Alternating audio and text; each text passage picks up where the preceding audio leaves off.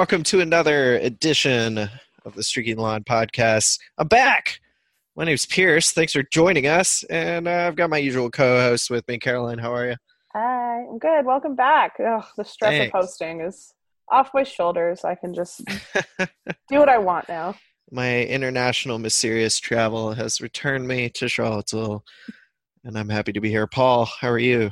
I'm great. Caroline's not hosting anymore, so this is uh, Hey. the best day of the week. Yikes. Different haze. All my reactions are haze. Just, yeah, series of reaction haze, man.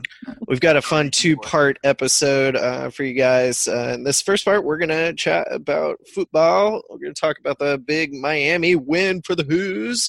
And uh, Caroline, tell us about the second part coming up. Yes, in uh, part two, we're going to. I'm going to be chatting with Anish Shroff of ESPN, one of the commentators extraordinaire from ESPN, who does football and basketball and lacrosse commentating.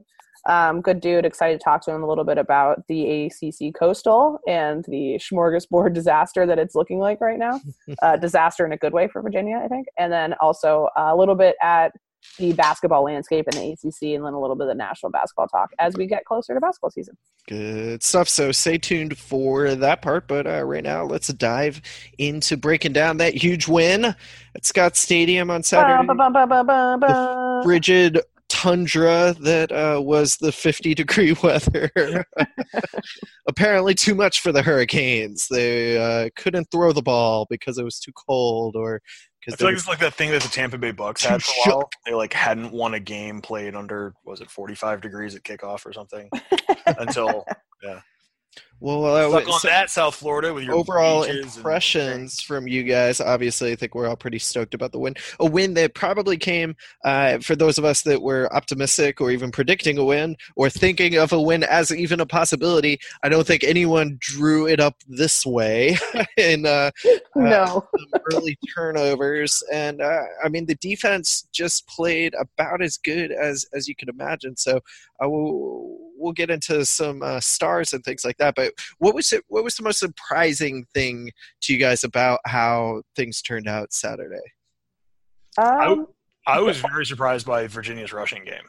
Mhm. Um, the the fact that you've got Jordan Ellis with 86 yards, Perkins with another 87, um, and a, a a success rate uh, in rushing of 46 percent, um, five points above sort of what the national average is for a success rate on on rushing.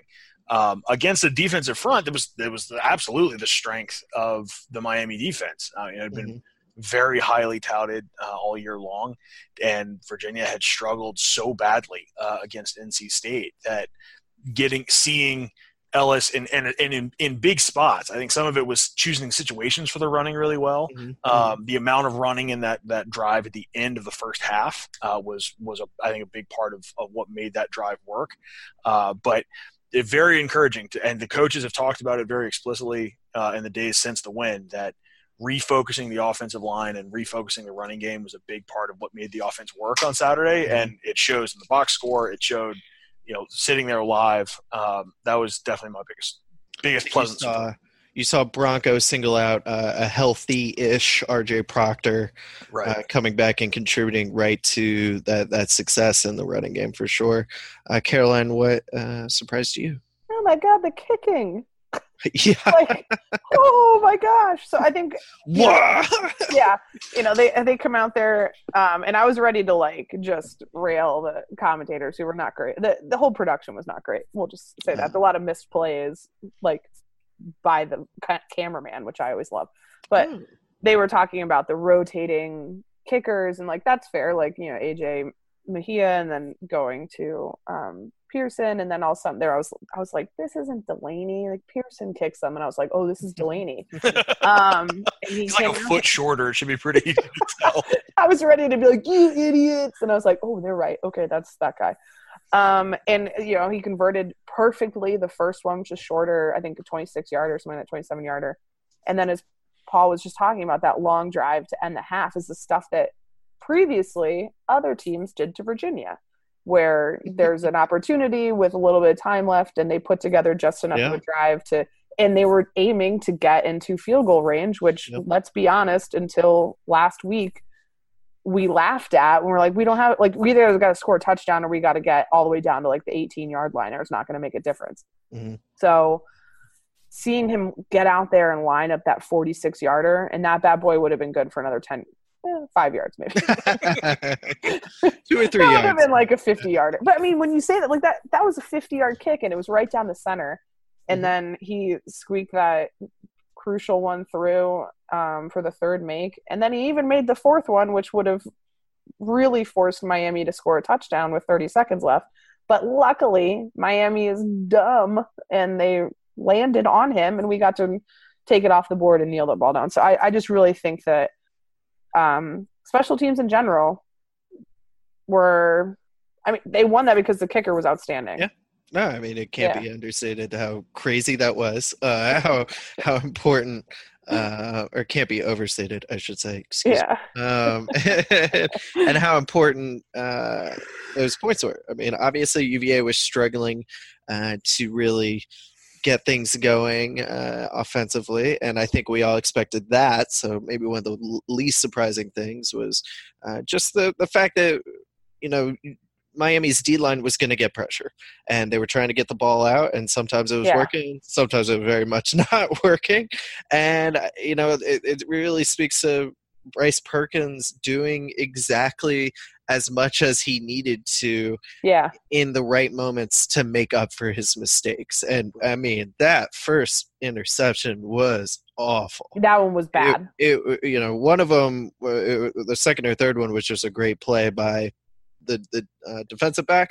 yeah. saw Bronco literally address like that play was just an amazing play by the defensive back. It really was. Yeah. But the, the first one was just a backbreaker to start the game. yeah they were cruising too. You know, you, know you gotta score points when you're looking for an upset at home and you're trying to get early momentum. And ugh, but Yeah. the defense steps up. I mean, two uh, fourth down uh, conversions shut down uh, on the right side of the field. Uh, it, it, just an amazing performance uh, by the defense, and and it leads me to my most surprised uh, surprising thing from the game was not just how well UVA's defense played, but how pathetically Miami played into UVA's game plan. How how anemic they looked on offense uh, after what Perry was able to do to come back in the FSU game was Yeah. you know just throw the ball all over the field and neither guy I, you know the the short leash on Perry obviously the Miami fan base has been up in arms about and I, I don't know that team that well or, and- or enough to criticize that decision other than uh, obviously the other guy Rosier sucks too so you know like uh, I, I don't know Yeah, when, you, what when you're a third year, a junior, and you get benched in favor of a freshman right at the quarterback position, that says something. I don't know what they were expecting out of him, uh, in, uh, other than they must have gone, "Wow, Perry is just completely shook." Something must have happened Yeah. other than just those bad picks, and they were bad. Uh, I mean, good credit to UVA's defense to make the play, but a lot of people would be up making that play. Yeah. The first one, You know, it was kind of like Juan. was just like Juan was like, "Oh, this is mine now." exactly. Either of them were just just horrendous throws. Yeah. but you saw Perry's ability to to bounce back in a game against FSU and make some good throws, which Miami just didn't do. Uh, Yeah. But and and and that played into UVA's game plan because I think Miami, s- you know, they they had some ability to establish the run, and UVA was shutting down a lot of plays. Again, I want to give the Hoos a ton of credit for playing as well as they could, but I really think if Miami had just focused on trying to be the more physical and talented team, which they are, uh, they probably would have had a little bit more success against UVA's defense. So anyway, I found that surprising that they were like, neither of our guys can throw the ball, so let's just keep throwing the ball, and it didn't Yeah. work. Uh, think- One of the things that I I did really appreciate and has clearly been a point of emphasis and that I think is a great sign going forward is outside of the three picks, obviously. And again, I agree with you. I think the first one is really the only egregious one. The second one, I remember thinking like, man, that defender really climbed up there for it. Like he had some good, you know, Mhm. just pure athletic ability to get that one. And then the third was that toss up and whatever. Um, outside of those three plays, Bryce Perkins was making good decisions and he was sliding. he was picking up yardage where he could get it. He was sliding smartly, not taking extra hits, not taking any crazy risks. Um, and I really think that that's something that's important and good to see because we talked earlier about some of these games where it's like we can't have him carrying and getting hit that many times consistently throughout the season, especially as we hit into ACC play. So I was really happy to see that usage of Bryce Perkins. Mm-hmm. Uh, best dancer uh, on the team uh, is is a tough call. Uh, you know, we were on the UVA side um, this time in, in the stadium, and so I did get a very good view of of them partying during all of the timeouts, uh, which was pretty great. I, I got. I'm going to give it to uh, Du Bois, though. Mm. If you're out there listening, he sees your moves pretty great. All right, I'm so, Snowden. I'm only going Snowden from like clips I saw, but like I'm going the whole defensive line. Watching the uh, the videos from the the Virginia Sports TV, man, they that's I I I during when that came on when swag surfing came on, and the team was going nuts, and every Miami player was just standing there.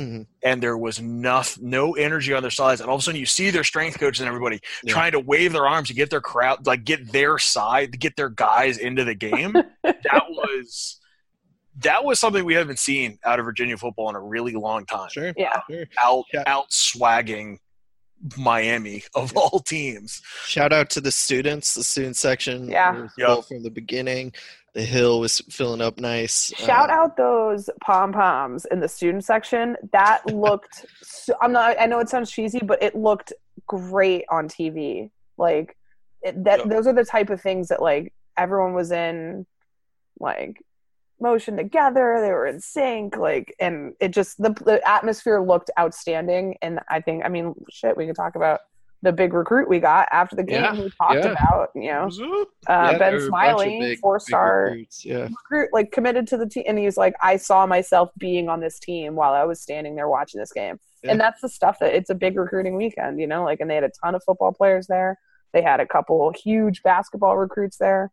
Um, you keep winning games, the people are going to come back, and you keep winning games, the more night games you get against ranked teams. I mean, it's it all builds on itself. Oh, all those parts are, are going to add up to at least getting back to those games that we had when we were students and the upper deck was filled, which Woo, that would be a big a big turnaround. Uh, I used to be so mad when like I'd have to. I was with someone. They were like, "We can sit on the upper upper deck part." I was like, "Excuse me, I'm not going over there." Anyway, yeah. It's very chilly. Um, anyway, before we get to our three stars of the game, I do want to say that uh, in a, a, podcast earlier this season, I was very cynical about breaking the rock that said beat Tech in the preseason. Uh, I, I, didn't think it was that big of a deal, but I did think it was sort of silly. Um, because they haven't beat that should be their goal every year regardless and like to be like okay now here in year 14 but anyway uh, while i still think that was sort of silly i absolutely love the breaking the rocks post game the like yeah. sort of little mvp shout out uh, that the coaches do uh, giving it to Delaney was hilarious and obviously apt. I mean, and and, and the perfect person. Um, but you know, Snowden and, and the win before. I think it's a, a cool little uh, you know fun locker room thing. I love he was concerned about how heavy the the mallet was or Hashtag kicker problems. Yeah. yeah. I mean, yeah. All right, so, so, let's hand out our uh, our three stars. If you guys want to get going, how Paul? You want to go first? Yeah, I'm thinking the obvious one is Bryce Hall. God um, damn it! makes, a, makes an incredible play, 20, 22 miles an hour to close the gap on Travis Homer. Um, the defense then stands tall after that four point swing right there. Uh, but the entire game flow sequence that started with that play, you've got Bryce chasing down Homer to, to keep the touchdown off the board. Uh, defensive stand keeps the touchdown off the board. Then perfectly managed clock drive at the end of the first half, even though I didn't think it was. And when I watched the replay, the commentators certainly didn't think it was good clock management. But Bronco, because he had kept things open in practice, knew that he had a kicker that could all of a sudden have more of a range, so he knew where he needed to get to. The, the that sequence, that set of game flow that started with Bryce Hall making that incredible effort play, followed by that this the sequence of the types of plays and the types of drives you need to win games. Mm-hmm. Uh, it it it accentuated how important Hall's single play was uh, right there in the second quarter. It's like one of those things that good teams do, right? And, right. and, and particularly, like you were saying earlier, the the th- the last uh, minute of the first half field goal drive that we've seen UVA give up, it, they're giving it up to good teams, consistently good teams. It's stuff NFL. The good teams do that. Right. Right. Yeah. The, the, the it, Patriots talk about the double tap. Right. They, exactly. They, especially if they're right. getting the ball in the second half, score at the end of the first, score in your first drive to start the second, and yeah. the game's over. It's just more of that eye test stuff to look like an actual football team out there that knows what they're doing, uh, which yeah. is weird. Yeah, weird. I love all right, it. Caroline, your uh, your star. So I mean, I was like, please save me first. I want to talk. Are we just giving all? Are all three of us giving our star to Bryce Hall? No, I think we might all go defense or special teams though. Um, we'll find out. Won't we? I yeah. By the way, I've watched that clip of him chasing Homer down probably a hundred times. I just can't stop watching it. It's like the coolest thing ever. Um, I'm going to give mine to Juan Thornhill. Two interceptions. Um, huge day. He talked a little bit after the, excuse me, after the game about how he felt like they targeted him la- or that he gave up some big plays last year in that comeback victory for Miami. How it was really important to them not to let off the gas defensively to keep up mm-hmm. the momentum. Um, and that he took it kind of as a personal thing. Like he thought they were going to be throwing at him a fair amount, and they did, and he was outstanding. Uh, and he was the defensive national player of the week um, and ACC you know defensive back of the week or whatever. And i just think he has been really really good. Outside of i think we've talked about him slipping in the rain and giving up a touchdown in indiana i don't think he's really had any real mistakes mm-hmm. since then. And he's just been a real rock on the yeah. and the secondary and the kind of performance that when we went into the season and saw guy like looked at that secondary and wanted to be like they're going to be the best in the country. Like this is the type of thing that i was expecting and that they can do um, mm-hmm. and also, just a quick shout out to Tim Harris. He had a really, really good game. That's my star. Oh my I'm giving it to Harris. Oh, now I feel bad because I thought you were We're all Delaney. doing defensive Delaney. backs. Delaney, we love you too. No, there's so many. Obvi- I Yeah. mean, in a big win, you're going to have a lot of stars. We could we could look to Ellis. We could look to Yeah. Who led the team in tackles. Uh, Zandier is so guilty of overrunning. and there was this guy who had no idea who he was. Um, uh, who Zandier was, and he was looking. He was sitting in front of me, and he was asking his first. He was like, "Who's this guy? He's terrible." And I want to be like, "He's uh, so he's very important." Uh, Yeah. and very said, Please stop. He's very important. just some of his plays don't go uh, so well every single play. And look, he led the team in freaking tackles. So yeah, he still had a decent game. Um, I mean, the linebackers in general, you know, Peace and Snowden uh, getting pressure uh, on the QBs uh, just enough to force enough mistakes and things like that. But I got to give it to Harris because Tim freaking Harris out of Varina has been here since 2004, and and, and that was his best game. I mean, you know t- what a what a story that kid uh, is and, and what he's had to deal with with injuries and just just b- being an impactful positive player in one of the biggest games in recent history is so awesome to see Yeah. i thought he played lights out and he gets dunked on by fans because you know eh, listen when you play defensive back like if you give up big plays when you're still in the play, it's probably not your fault. You know, like from the, the exceptional players out there that can make pass breakups or, or interceptions because they're, they're great. Yeah, obviously that's great. But a lot of the times when you're on an island and you're with the play and the QB just makes a good throw, it's Yeah. because the pass rush didn't get there. Or, you know, it's it's just the nature of playing defensive back. You're going to get beat. And Harris just seemed over the course of his career to be the guy getting beat a lot and you know that's a mix of, of all kinds of things it was just so awesome to see him play so so well uh, in Yeah. this game and he really really did uh, as as did most everybody wearing orange and blue so that's my start you stole it but that's okay Sorry. Uh, he I was I just it. I kept thinking I kept replaying this like one huge tackle he had that I was just like so amped about. And I was was like, he really, really, yeah, he Yeah. really had a great day. I and I'm with you. It's really, I'm happy to see that because I think that you're right. He's gone through a lot of struggles, a lot of injury, and gotten waivers and all that good stuff to come back. And I'm glad that he's that he's playing well. All right, right before we get into uh, your uh, interview, let us quickly preview Duke.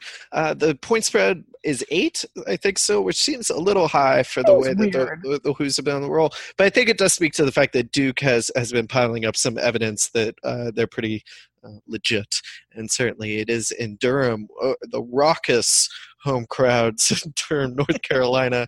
Uh, wait, uh, it's not a basketball game. Correct. It's, it's Wallace Oh, Wade a Outdoor Stadium. Oh, okay. outdoor, Uh, outdoor arena. It's pretty well, small. uh, anyway, it's still a road game for the Hoos. I wouldn't expect them to be favored for sure.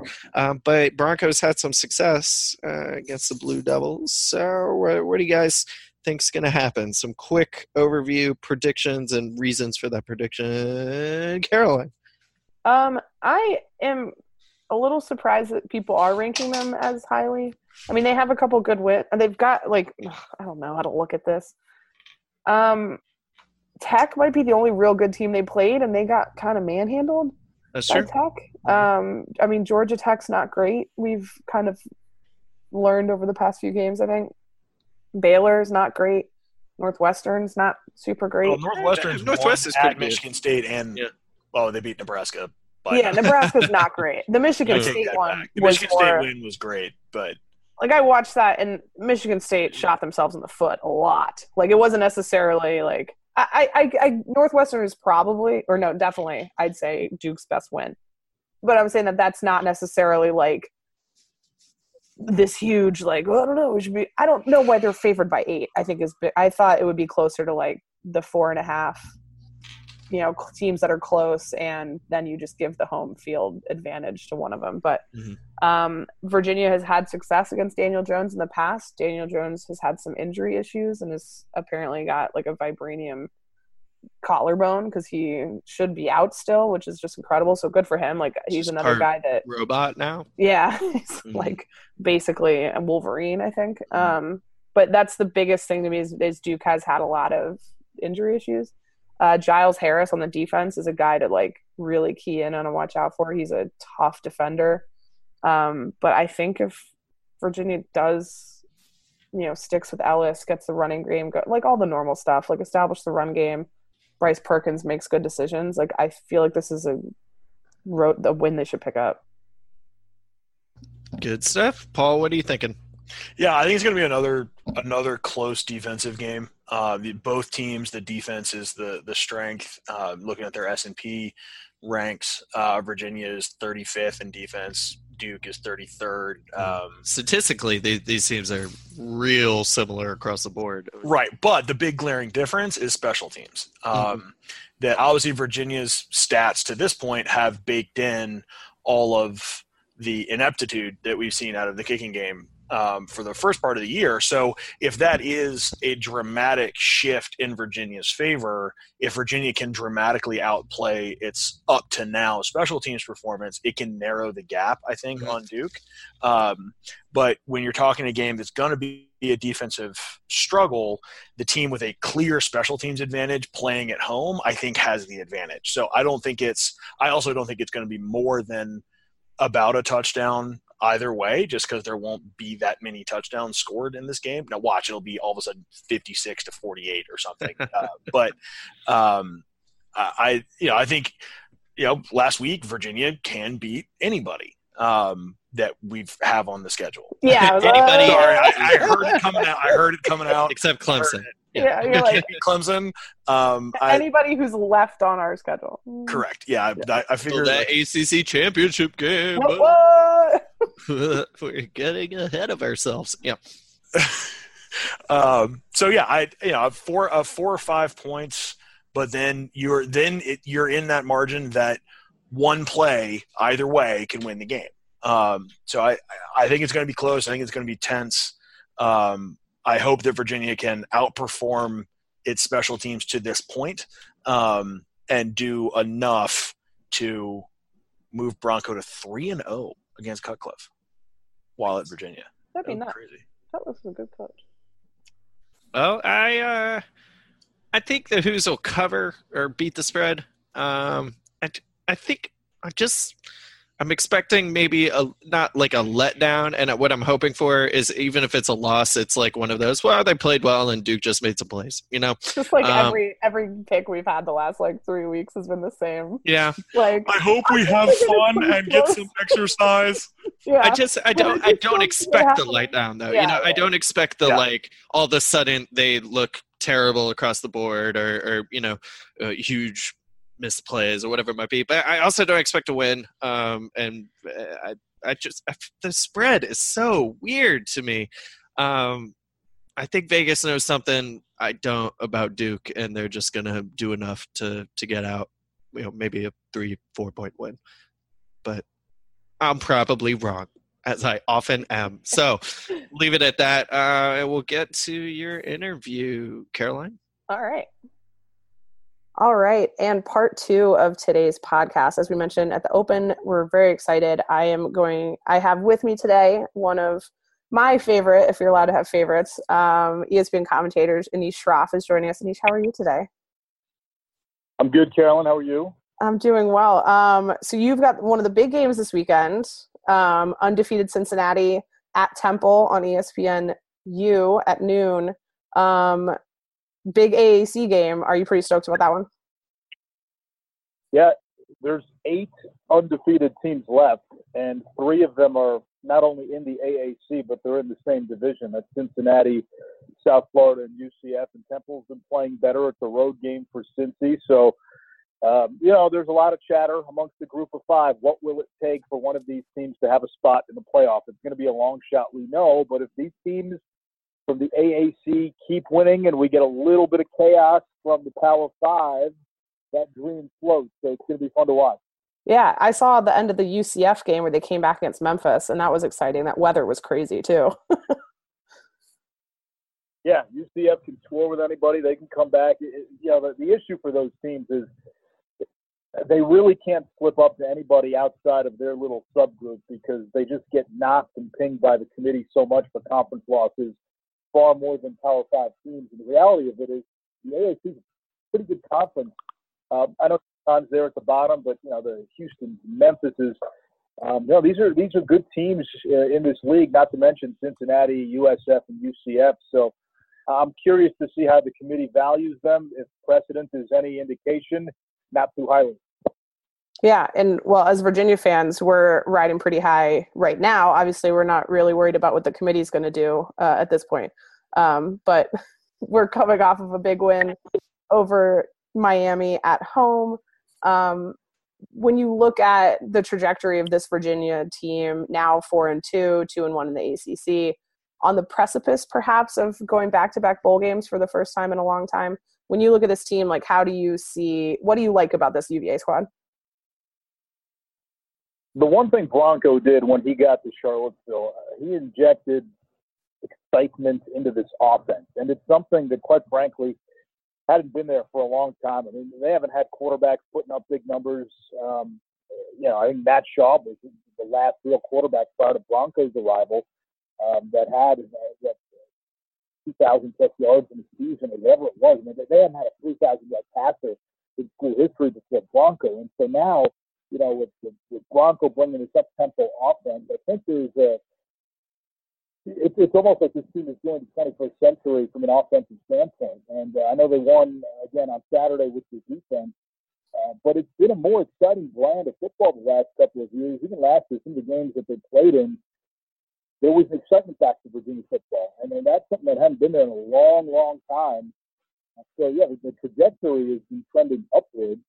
Um, yeah, can they get to a point now where they're competing for a coastal division championship? In that division, anything is possible. Yeah, I mean, I mean, right into it. You look at it. Um, obviously, Virginia Tech losing to North Carolina would have really helped Virginia out, um, putting both or a bunch of squads at two and one. But even with Virginia Tech at three and zero, oh, at this point in the ACC. It's not out of reach. Um, when you look at just the, I don't want to say disaster that the Coastal is, but a little bit. There's no real clear cut favorite after I think Miami and Virginia Tech have both disappointed at times. Um, so when you look at that, like, how do you see the Coastal shaking out? Uh, chaos as usual. Um, that's probably the best way to put it. you know, I want to believe in Virginia Tech, right? But this is the team that lost to Old Dominion.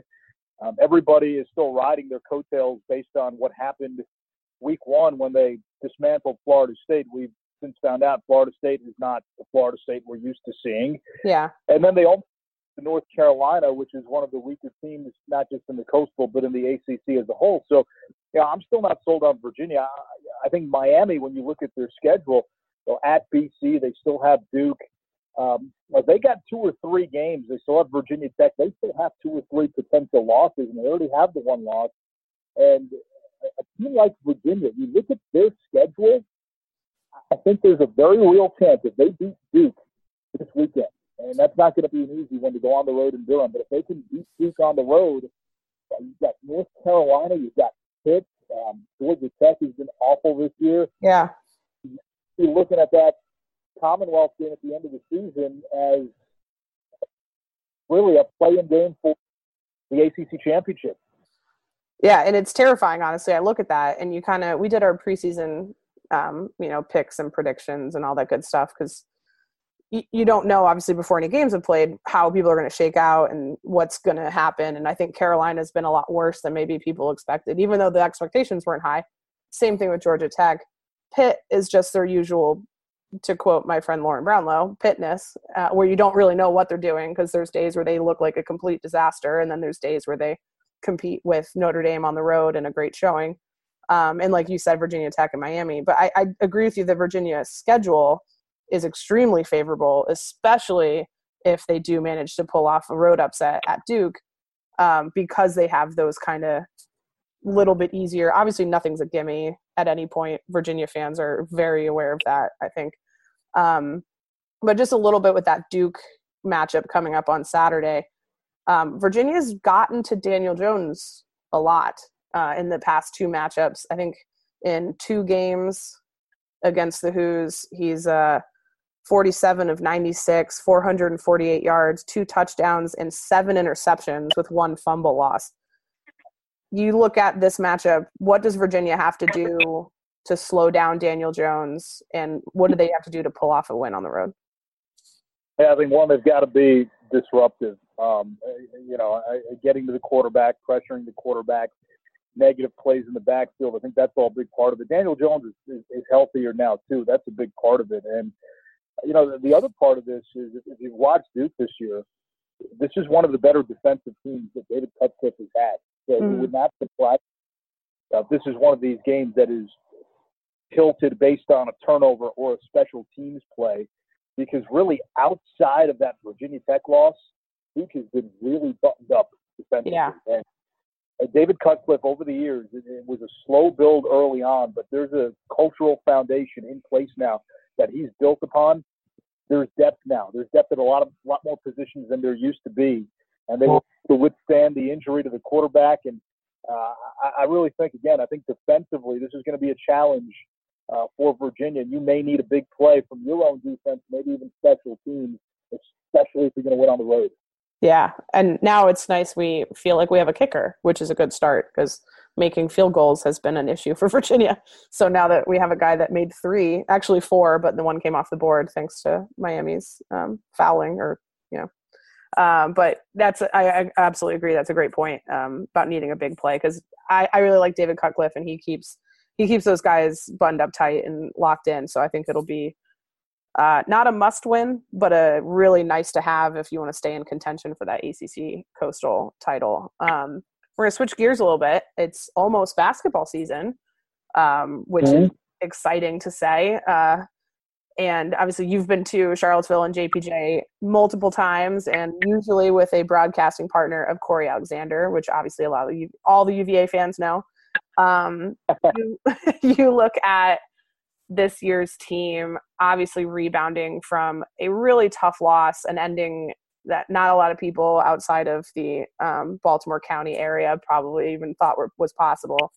Um, what do you, you, see this team bringing back a lot of big pieces? How do you think this team can um, perform and move on from how last year ended?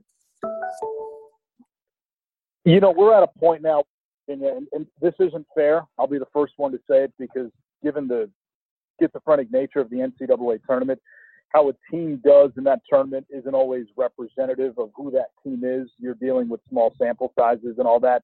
Yeah. But listen, I think we know what Virginia is at this point. They're, they're a team that are going to be great in the regular season. They will probably contend for an ACC title. Um, Hunter is healthy. Guy is back. Jerome is back.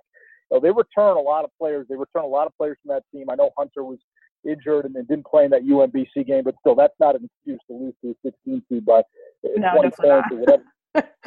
uh, that shouldn't happen. And, and you know, the, the book on Virginia over the years, since Tony Bennett has been there, has been great regular season team. This is a team that can you know, beat Duke and beat Carolina and win 30 games in the regular season, and they fall short of expectations in the playoffs. And I know it's not fair, but we're at the point now with this program where it is Final Four or bust. And I think for the fan base, you know, if they go 22 and 15 or whatever, but end up making a run to the Final Four, you'll sign up for that because you've seen that you know 30 win regular season and yeah. then losing or losing in the second round.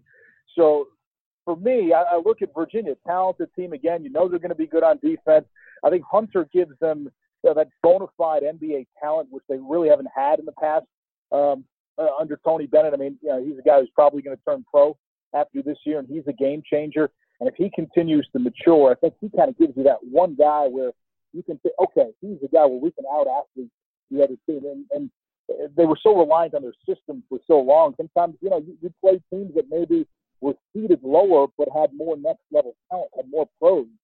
Um, not the case with UMBC, but you know, playing some of those Michigan State teams in the past. So I think Virginia's at a point now where, really, I hate to say it, we know they're going to be in the NCAA tournament. We know they're going to be good in the regular season, but really, all that's irrelevant. It really comes down to now can you perform in March because um, this team is is, is due um, to, yeah. get to a Final Four. Kind of on that bandwagon for a few years, saying it's going to happen, it's going to happen, and you know, I've kind of stepped back now. Okay, now I need to see. Uh, yeah. You do have to ask now, why is that regular season success not translating into deep runs in March? Yeah. No, it's. I mean, it's. I'm hoping. I'm still in the.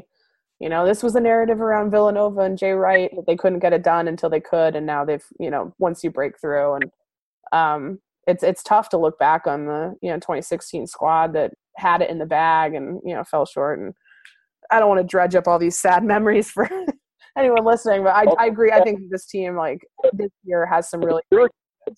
As a Syracuse one, those are great memories. Yeah.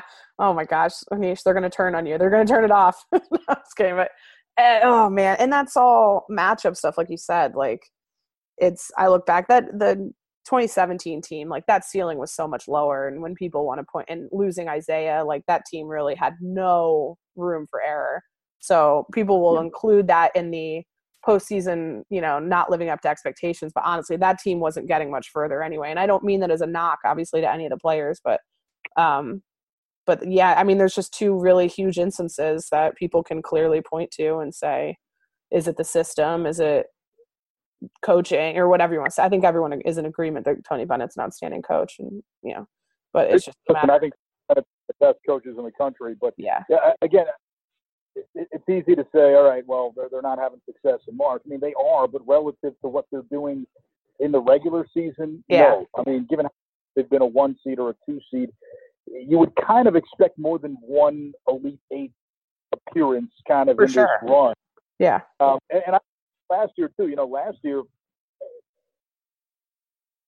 our, our perception of how they ended is colored by how they did in the regular season. Nobody thought they'd be as good as they were in the regular yeah. season. This wasn't a in the ACC. By all accounts, they overachieved. Uh, last year, a lot of people saw Virginia and said, okay, this might be a little bit of a reloading season, given a couple of guys they lost, London Perrantes. So then they overachieved, and then they raised that bar of expectations. And yeah. the, yeah, the flameout was, you know, in my estimation, probably the biggest upset we've seen in, in North American sports. Um, it, it, and I wonder, I wonder what sort of psychological scars are, are, are lasting from that. I wonder how much of that carries over, how much of that will carry over into March. I mean, that's something that's not going to be answered because, you know, think about it, you know, whatever they do in the regular season, 25 wins, 27 wins, 30 wins, yeah, yeah that's to end on the press conference. It's going to be, well, all about last year. It's going to yeah. be all about last year. Absolutely. And I, luckily, I do think that this team is actually, and obviously we're all we're going off now until media day next week, and then UVA's media day the week after that is what we've gotten information wise from stories here and there. But I think the way that Ty Jerome, uh, who's going to be a leader of this team this year, um, and Kyle Guy and and those guys have really uh, seemed to rebound or approach what happened. But obviously, that all kind of, like you said, goes out the window when you get to that point again. And hopefully, they've found a way to deal with it and succeed because I, I want to see them do well on not just from the you know fan level, I guess, but just as a story wise. But um, the ACC is going to be difficult again. Obviously, uh, water is wet. Um, Duke brings in some superstar freshmen. UNC returns a lot of guys. Um, Virginia Tech is going to have one of the better backcourts in the country. Uh, how do you see the ACC kind of shaking out this year, and who's your favorite to win the regular season? I look at the top five, six teams Duke, Carolina, Virginia, uh, Florida State has a lot coming back. Syracuse returns its entire starting five. Uh, you mentioned Virginia Tech. Um, I think you can put maybe Clemson at the very fringe of that upper tier. I think all those teams have a chance to make a deep run um, in the month of March. They really do. Um, I think that the top of that league is going to be really good. You know, with Duke, uh, they've been bringing in these you know, talented freshman classes. Um, you know, James Rather, repeat, but we have not really seen that translate into the type of May success, or March success that um, we thought we would see at the beginning of the um, uh, the season. So, you know, I'm curious how quickly can those guys mesh. There's been some issues with injuries the last couple of years, so um, you know, we'll see how how those freshmen can mesh. But yeah, Tre Jones and Zion Williamson and, and, and Barrett. I mean, it's another loaded recruiting class. And I look at North Carolina. Roy Williams' best teams in Chapel Hill have been those experiences. You know, if you watch how North Carolina's done it for the last few years, especially under Roy, you know, it hasn't been that one and done. Um, yeah. Veteran guys who've been through the battles. Now, losing Theo Pinson, losing Joel Berry, that's going to be significant.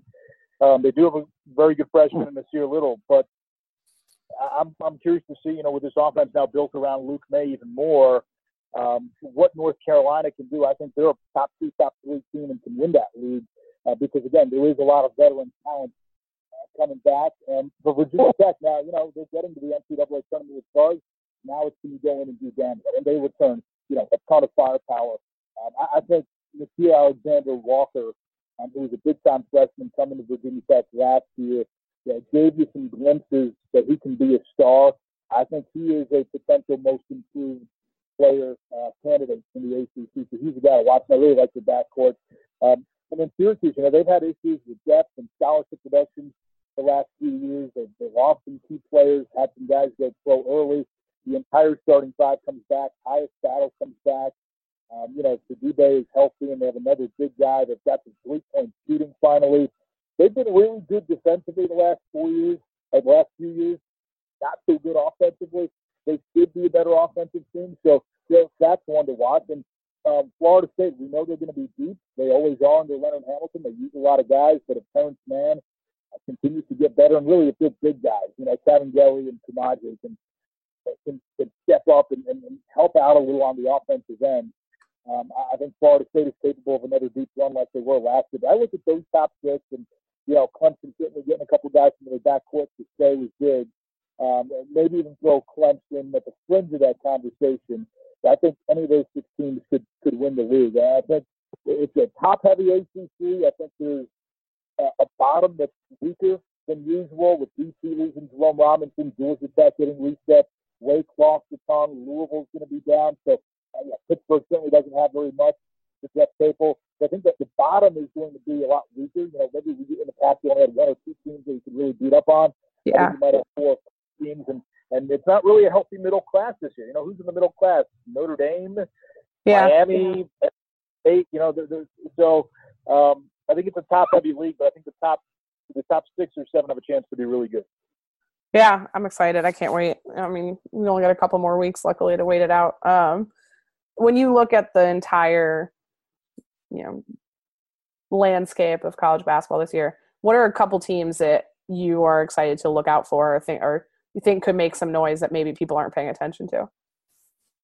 Well, one, people are paying attention to them now, but they're sort of tucked away in the Mountain West, and that's Nevada. I did one of their games last year, and I remember watching them, and you're just kind of thinking, man, they've got dudes. And remember the Martin twins who were at NC State, yep, uh, recruited um, by Mark Gottfried, um, uh, Cody and Caleb. They're now with Nevada. They transferred. They were big contributors last year. Everybody thought they were going to go pro. They decided to come back to school, and you know, Nevada had a nice little run in March last year. It would not surprise me one bit if they run away with the Mountain West, maybe snag a top three, top four seed. And if they get to the Final Four, it would not surprise me one bit. They got an NBA coach in Eric Musselman who's really great at deploying some um, uh, matchup advantages. So I, I wouldn't be shocked one bit if Nevada makes the run. And uh, you know, another team that I, I really like is um, is UCF. I think UCF is going to sneak up on a few people this year. Um, it's, a, it's an NCAA tournament team. You got Tacko Fall, who's uh, seven foot seven now, apparently grew into the off season. So um, yeah, those are kind of some, some early dark horses that I like.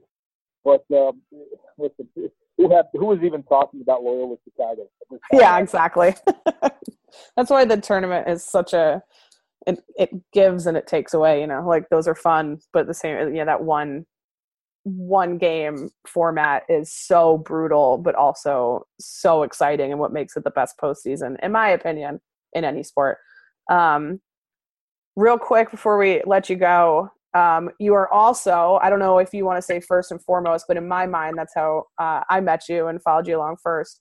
Our lacrosse guy, um, of lacrosse games, the main dude for ESPN during lacrosse season. Um, you are actually pretty high on Virginia's squad this year. Do you think Lars can take this team to Memorial Day weekend this year? I do. I think it's the team to beat in the ACC. He's now going into season three. Um, I think the shot clock is going to greatly benefit a team like Virginia, given that they pride themselves on having two-way midfielders. They keep their defensemen out um, during practice to shoot and play offense, so it's not really you know playing five on five, maybe five and a half on on five. Um, so I think they are equipped better than most uh, to handle the shot clock. I mean, listen, they're they're not really wasting much time to begin with, and yeah, they've got talent coming back, and if Conrad, Ryan Conrad can come back healthy, that gives them another weapon with uh, Michael Kraus and Dox Aitken. I mean, they've got they're loaded with young talent. These guys are going to get better. Um, I know Duke is going to be pretty good, and they've got the experience of playing in the championship game. But uh, the ACC, to be honest with you, has been down the last few years, and I, I think this year you're going to see a big gap between Virginia, Duke, and everybody else. You know, I don't yeah. really have a lot of faith in, in Syracuse. You know, it's kind of just a, a quarterfinalist at best right now. Um, you know, Notre Dame is trending downward, and um, that offense, um, you know, has kind of been feast or famine a little bit. And um, I'm not sold on them. And North Carolina, since getting to the championship, has gone um, in reverse as well. So, you know, this might only be a yeah. And I think, you know, Virginia's been beat up on by a lot of these ACC schools over the last few years. Um, I expect this is the year that uh, the Hoos get back to championship weekend. They're they're in my preseason top four. Woo! That's fun to hear. I mean, it, has been fun to watch Lars instill the system, and I was at the scrimmage last weekend, two weekends ago, against um, Penn State, and uh, I think that this shot clock and and like you said, the shot clock was really not a factor. Not that we were super surprised that it would be um, for a fast-paced offense like Lars Tiffany likes to play. Um, but it's uh, it'll be fun to watch these guys, like you mentioned, Dox and Kraus, and they're adding you know Payton Cormier on attack, and they've got another great goalie coming in this year. So I'm excited to see how that all pans out. But uh, yeah, hopefully yeah. I will see you in Charlottesville um, several times over the next couple months. Um, but thanks for coming on and hanging out for a little bit. You got it, Carolyn. See you. All right, everybody. Thanks so much for listening in. That was part two. As always, we'll be covering everything this week um, with streakingthelawn.com. Check it out and uh, go The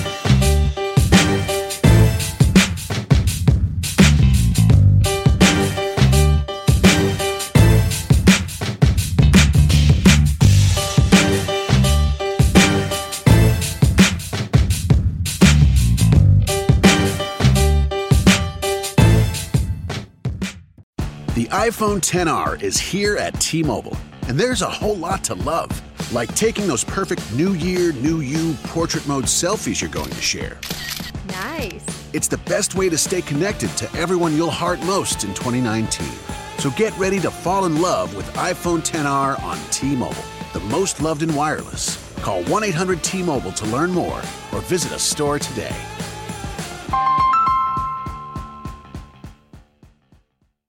Napa Know How. Right now, you can get a $20 prepaid Visa gift card by mail with the purchase of a Napa Legend Premium battery.